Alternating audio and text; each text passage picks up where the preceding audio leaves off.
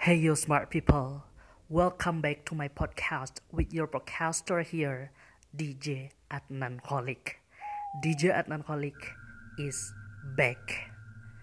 Buat kalian para fans ngemis atau ngemister atau ngeri misteri, gue yakin banyak dari kalian semuanya sangat mengguna menyukai lagu-lagu baik itu lagu-lagu dari genre yang berbeda-beda. Ada yang suka dengan lagu-lagu religi, ada yang suka lagu pop, ada yang suka lagu-lagu yang sangat happy, ada juga yang menyukai lagu-lagu yang mellow atau super mellow. Nah, kali ini dalam segmen ngemis kali ini kita akan coba membahas tentang lagu-lagu aneh yang terdengar seram. Bagaimana pula ya? Penasaran tentang hal-hal seram? Kali ini kita akan coba membahasnya. Tapi karena terlalu banyak lagu-lagu di dunia yang seram, jadi kita mengambil hanya beberapa lagu saja ya.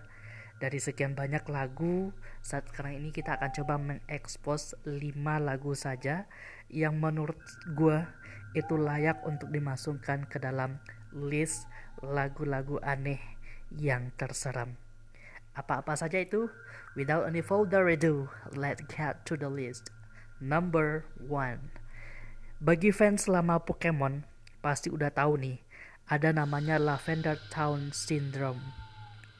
Lavender Town Syndrome adalah kasus bunuh diri dan penyakit yang terjadi pada anak berusia 7 sampai 12 tahun beberapa bulan setelah Pokemon Red dan Green rilis di Jepang pada tanggal 27 Februari 1996. Rumor mengatakan bahwa kasus tersebut hanya terjadi setelah anak-anak memainkan gamenya yang sudah mencapai Lavender Town. Musik dalam Lavender Town memiliki frekuensi yang sangat tinggi hanya anak-anak dan remaja yang masih muda dapat mendengarkannya, karena telinga mereka belum sepenuhnya berkembang. Setidaknya ada 200 anak dilaporkan telah bunuh diri dengan cara gantung diri atau terjun dari ketinggian. Sedangkan yang tidak melakukannya merasa sakit kepala yang parah setelah mendengarkan musik Lavender Town. Sebuah video muncul pada tahun 2010 yang menunjukkan analisa dengan sebuah software.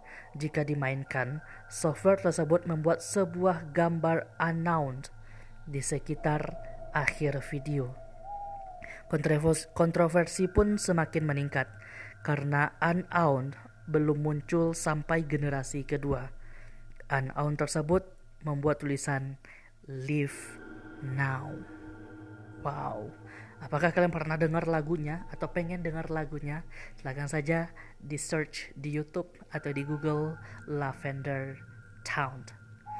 Number two, lagu ini sebenarnya agak unik ketimbang seram, walau agak terlalu mempengaruhi mental dan psikis bagi mereka yang mendengarkan lagu ini dalam keadaan kosong.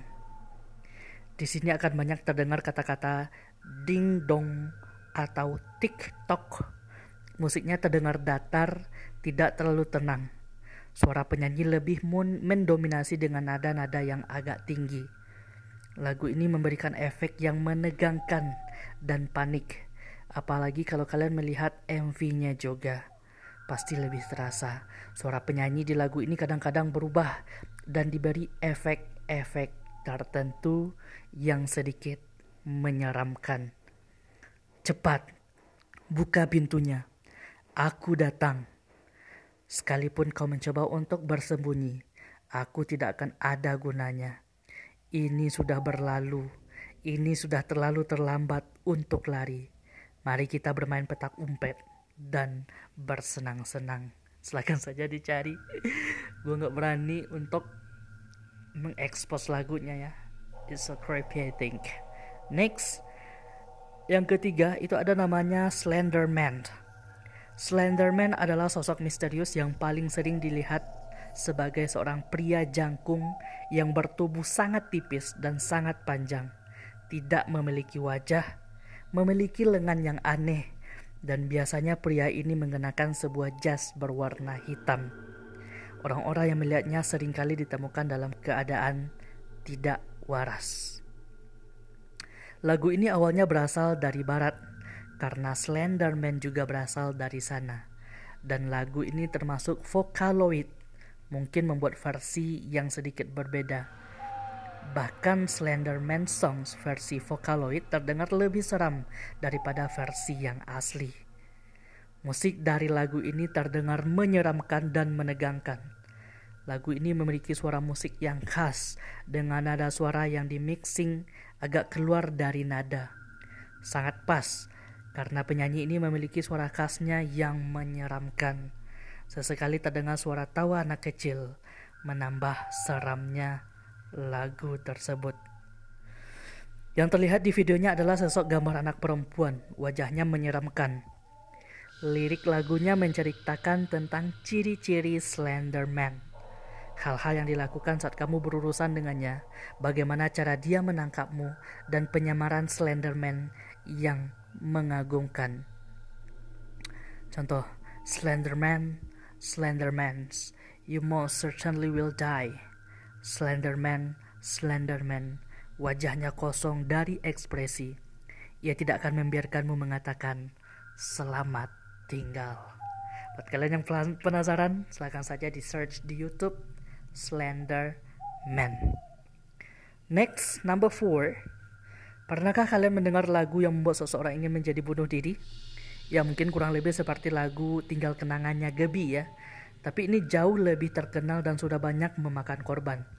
Lagu itu adalah Gloomy Sunday karangan Laszlo Javor, seorang penyair Hungaria.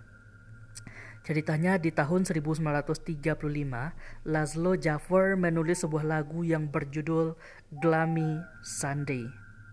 Lagu tersebut kemudian dijadikan irama musik oleh Res Su Seres. Mohon maaf ya kalau pronunciationnya salah. Reso Seres dan di rekaman itu langsung meledak. Lagu itu dikarang Laszlo untuk kekasihnya. Tetapi kejadian buruk yang tidak diperkirakan terjadi. Kekasih Laszlo Jafar mencabut nyawanya tidak lama setelah peluncuran lagu tersebut dan di surat berisi niat bunuh diri itu berbunyi Glami Sunday. Beberapa waktu kemudian, seseorang pegawai negeri Hongoria bunuh diri dengan menembak dirinya. Mayatnya ditemukan dalam posisi menelungkup di atas kopi lirik lagu Glami Sunday. Selanjutnya, seorang gadis berupaya meracuni dirinya ketika kepergok lagu Glami Sunday masih mengalun di alat musik dalam ruangan itu. Ada sebuah kisah lagi yang terjadi di sebuah restoran di Budapest. Seorang pemuda menembak dirinya ketika band musik restoran itu baru saja memainkan lagu Glami Sunday. Ketika tahu lagu tersebut sudah memakan banyak korban, ditambah lagi situasi yang semakin tidak terkendali. Pemerintah Hongaria kemudian melarang pemutaran lagu itu di tempat umum. Walaupun begitu, ketenaran lagu Glami Sunday sudah menyebar ke negara lain dan tentunya juga memakan banyak korban. Di Inggris, lagu itu kemudian dilarang diputar di British Broadcasting Channel atau BBC karena terjadi bunuh diri lagi. Beberapa tindakan bunuh diri juga dilaporkan kemudian di Amerika Serikat. Namun pemerintah Amerika Serikat tidak melarang pemutaran lagu itu di negaranya. Nah, kalau dihitung secara keseluruhan, terjadi 200 upaya bunuh diri di seluruh dunia yang berkaitan dengan lagu Glami Sunday. Di tahun 1968, pengubahan Glami Sunday menjadi musik yang bernama Rezo Seres melompat pengubah Glami Sunday menjadi musik yang bernama Rezo Seres melompat bunuh diri dari lantai 8 di sebuah bangunan dan akhirnya tidak berhasil menulis lagu laris lainnya setelah Glami Sunday. Sebelum meninggal, Res pernah mengungkapkan bahwa lagu yang sempat menjadi hits ini mewakilkan kepedihan hatinya. Karena entah mengapa dia tahu bahwa dia tidak akan pernah lagi membuat hits kedua. Lagu itu sudah menambah keputusasaannya tentang hidup. Semenjak awal diciptakan, lagu itu memang banyak kasus bunuh diri, termasuk uh, saat Billie Holiday menyanyikan dan menjadi hits besar di mana lagu ini diputar di berbagai radio stations dan tercatat bahwasanya angka bunuh diri meningkat pesat sejak lagu ini diputar. Selain itu, Billy McNice, vokalis band The Associates pada tahun 1997 yang mengcover lagu Glammy Sunday versi Billie Holiday mengakhiri hidupnya di rumah ayahnya di Dundee. Wow, super creepy juga ya lagunya. Kalau kalian penasaran silahkan saja search di YouTube Glammy Sunday. Next, dan ini yang terakhir, lagu Kurt Meyer Reserve ini adalah lagu yang dianggap paling menyeramkan bagi masyarakat dunia. Banyak hal aneh dan cenderung negatif diakibatkan oleh lantunan lagu ini. Nah, dikutip dari berbagai sumber, efek dari lagu ini sangat besar bagi para pendengarnya. Di antaranya ada yang sakit telinga. Ini yang paling sering dia alami karena frekuensi suara ini hampir mendekati gelombang ultrasonik. Ada juga yang pusing atau migrain ini juga sering di uh, apa namanya diketahui karena setelah mendengarkan suara dengan volume yang cukup tinggi. Kemudian ada tertanam di otak. Ini cukup sering uh, terjadi jika memutar-mutar melodi ini terus-menerus di kepala tanpa kemauan tersendiri. Ada juga menjadi paranoid, ada juga yang menjadi gila. Jika tidak kuat mendengarkan suara ini tetapi kalian paksakan, mereka maka kalian akan menjadi crazy. gue nggak berani ya judulnya adalah Carl Mayer silakan saja di search di YouTube oke okay?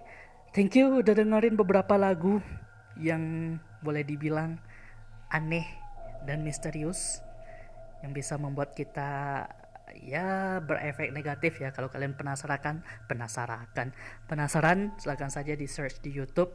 Dan gue gak berani gue gak tanggung jawab gue cuma mengekspos bahwasanya itulah lagu-lagu yang bisa membuat kita menjadi sesuatu yang tidak baik. Thank you udah konsenin gue DJ Adnan Khalid pamit. Bye bye